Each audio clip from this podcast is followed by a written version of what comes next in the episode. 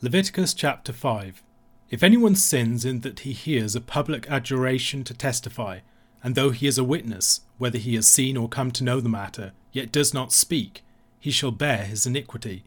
Or if anyone touches an unclean thing, whether a carcass of an unclean wild animal, or a carcass of unclean livestock, or a carcass of unclean swarming things, and it is hidden from him, and he has become unclean, and he realizes his guilt, or if he touches human uncleanness, of whatever sort the uncleanness may be with which one becomes unclean, and is hidden from him, when he comes to know it and realizes his guilt, or if anyone utters with his lips a rash oath to do evil or to do good, any sort of rash oath that people swear, and it is hidden from him, when he comes to know it and he realizes his guilt in any of these, when he realizes his guilt in any of these, and confesses the sin he has committed, he shall bring to the Lord as his compensation for the sin that he has committed a female from the flock, a lamb or a goat for a sin offering, and the priest shall make atonement for him for his sin.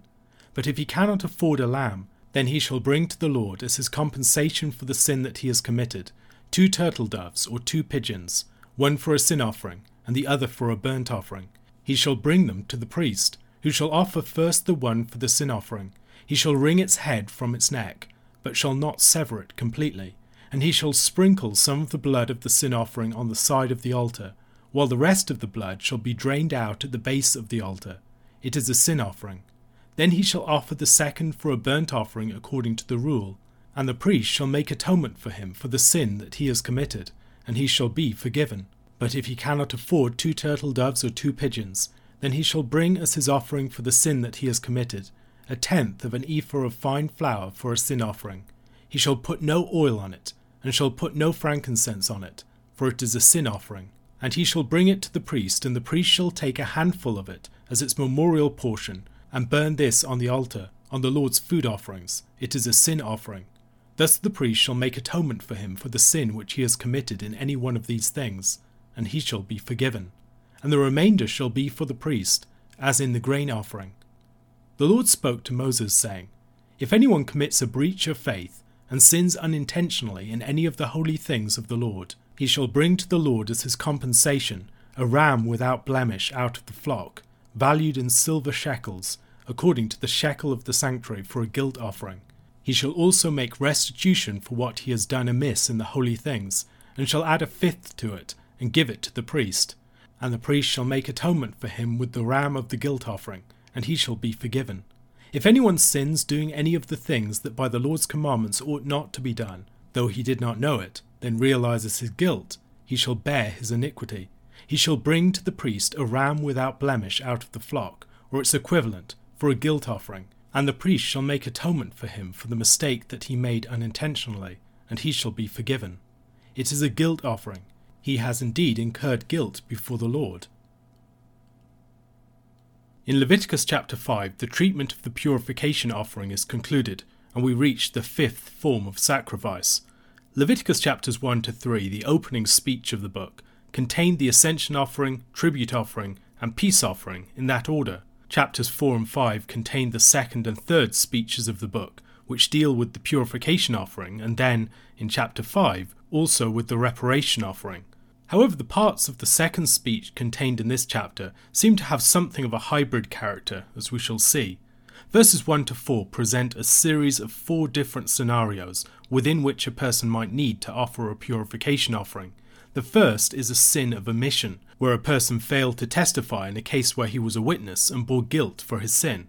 The responsibility that the witness bore before God to testify, and their liability to judgment if they did not, as John Kleinig observes, would have been an important means of ensuring the administration of justice in a very close knit society without police, within which people would often be tempted to refrain from bearing testimony in cases where they might exonerate their enemies or condemn their friends or relatives. The second case is one where a person touched an unclean thing, such as the carcass of an unclean wild animal, and failed to do anything about it.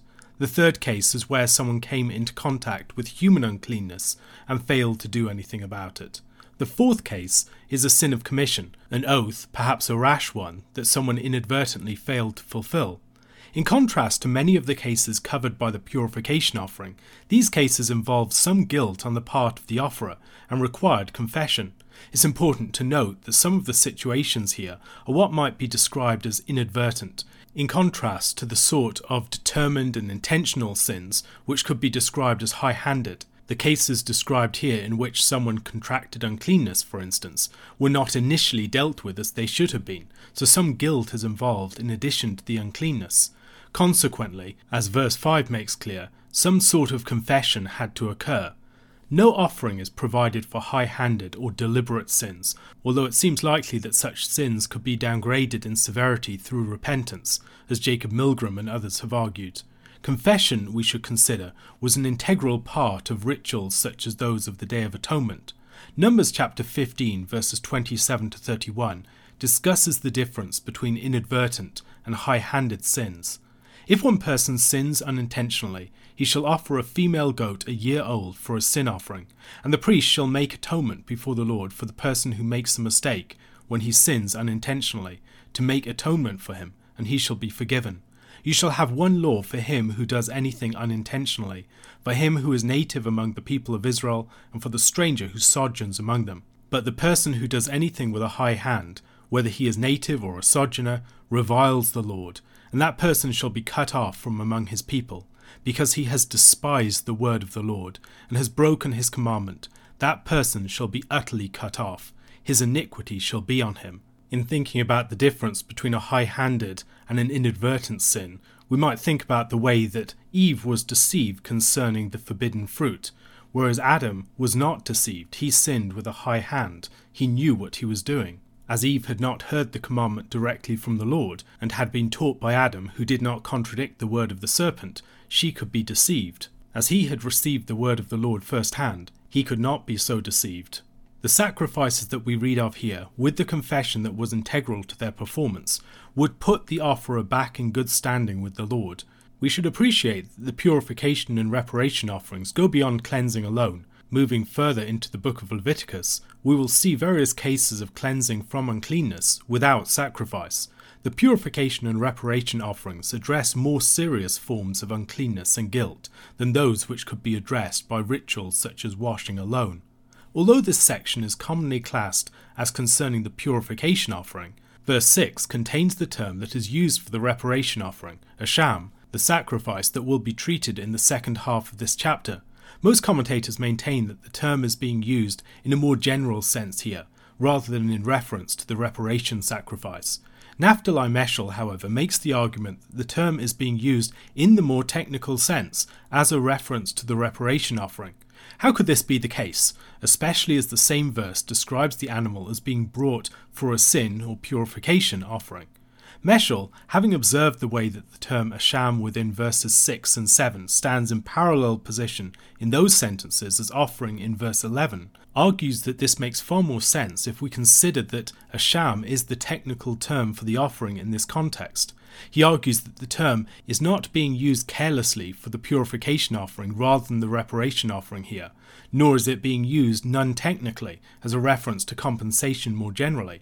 However, this obviously leaves us with the question of why the animal is also being referred to as the purification offering. Meshel argues that this terminology makes sense when we consider the fact that the reparation offering is a sort of hybrid of the ascension offering and the purification offering. We read more about the reparation offering in Leviticus chapter 7, verses 1 to 7. This is the law of the guilt offering. It is most holy. In the place where they kill the burnt offering, they shall kill the guilt offering, and its blood shall be thrown against the sides of the altar. And all its fat shall be offered the fat tail, the fat that covers the entrails, the two kidneys with the fat that is on them at the loins, and the long lobe of the liver that he shall remove with the kidneys. The priest shall burn them on the altar as a food offering to the Lord. It is a guilt offering.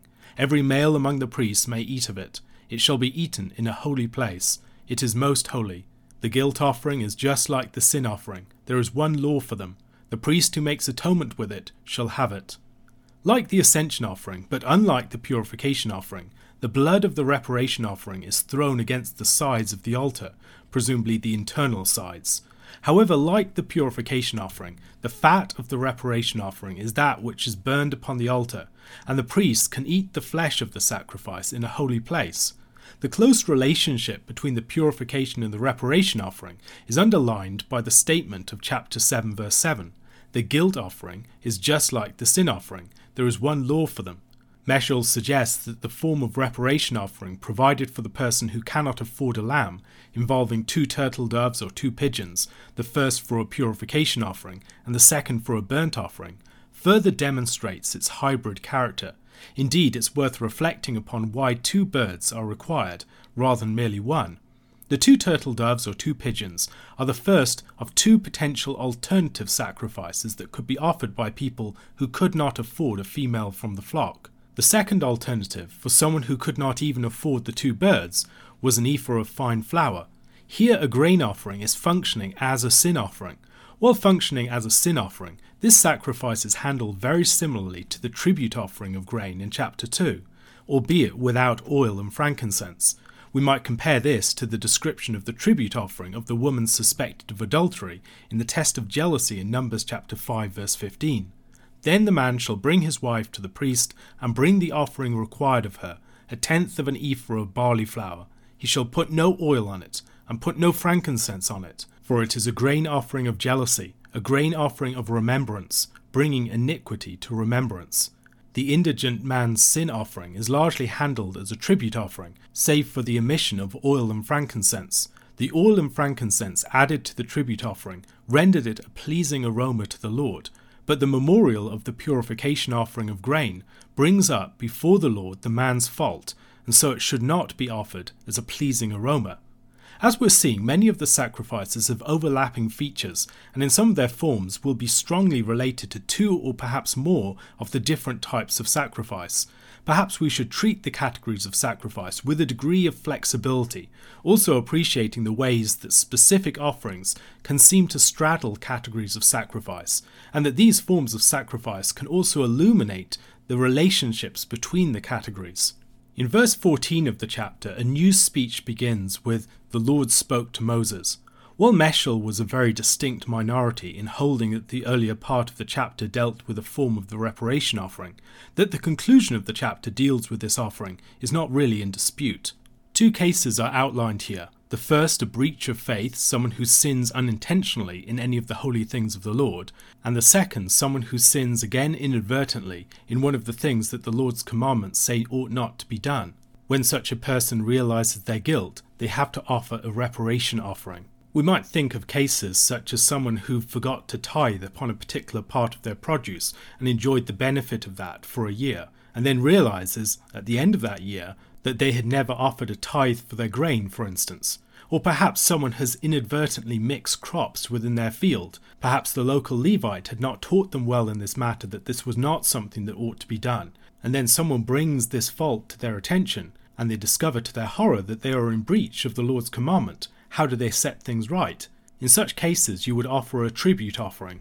When someone has desecrated the things of God or failed to deliver to God those things that belong to Him, some form of reparation or compensation needs to be paid. An example of such a trespass can be seen in somewhere like Leviticus chapter 22, verse 14.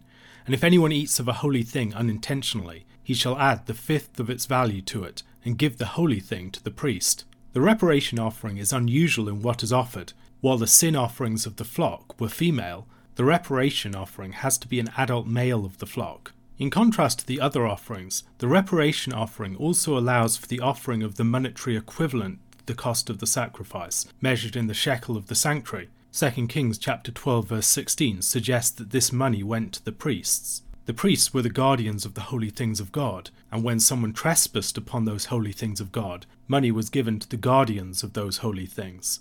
Holy things are for holy persons, and trespassing upon the holy things of God, when you are not a holy person or a clean person, puts you in a very dangerous position. In touching a holy thing, you can contract a sort of holy status. In desecrating or taking one of the things of the Lord, the Lord now has a sort of claim upon you. In such cases, the offering would serve, as it were, to desanctify you, to remove you from the threatening realm of holiness. We see a good example of this in the law concerning the Nazarite in Numbers chapter 6, verses 9 to 12, in a situation where the Nazarite, for reasons beyond his control, could not keep his vow, he had to offer a reparation offering, because he had marked out his head for the Lord, and now he could not offer what he had promised.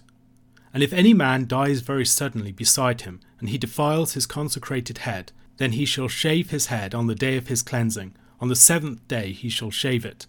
On the eighth day he shall bring two turtle doves or two pigeons to the priest, to the entrance of the tent of meeting. And the priest shall offer one for a sin offering, and the other for a burnt offering, and make atonement for him, because he sinned by reason of the dead body. And he shall consecrate his head that same day, and separate himself to the Lord for the days of his separation, and bring a male lamb a year old for a guilt offering, but the previous period shall be void, because his separation was defiled.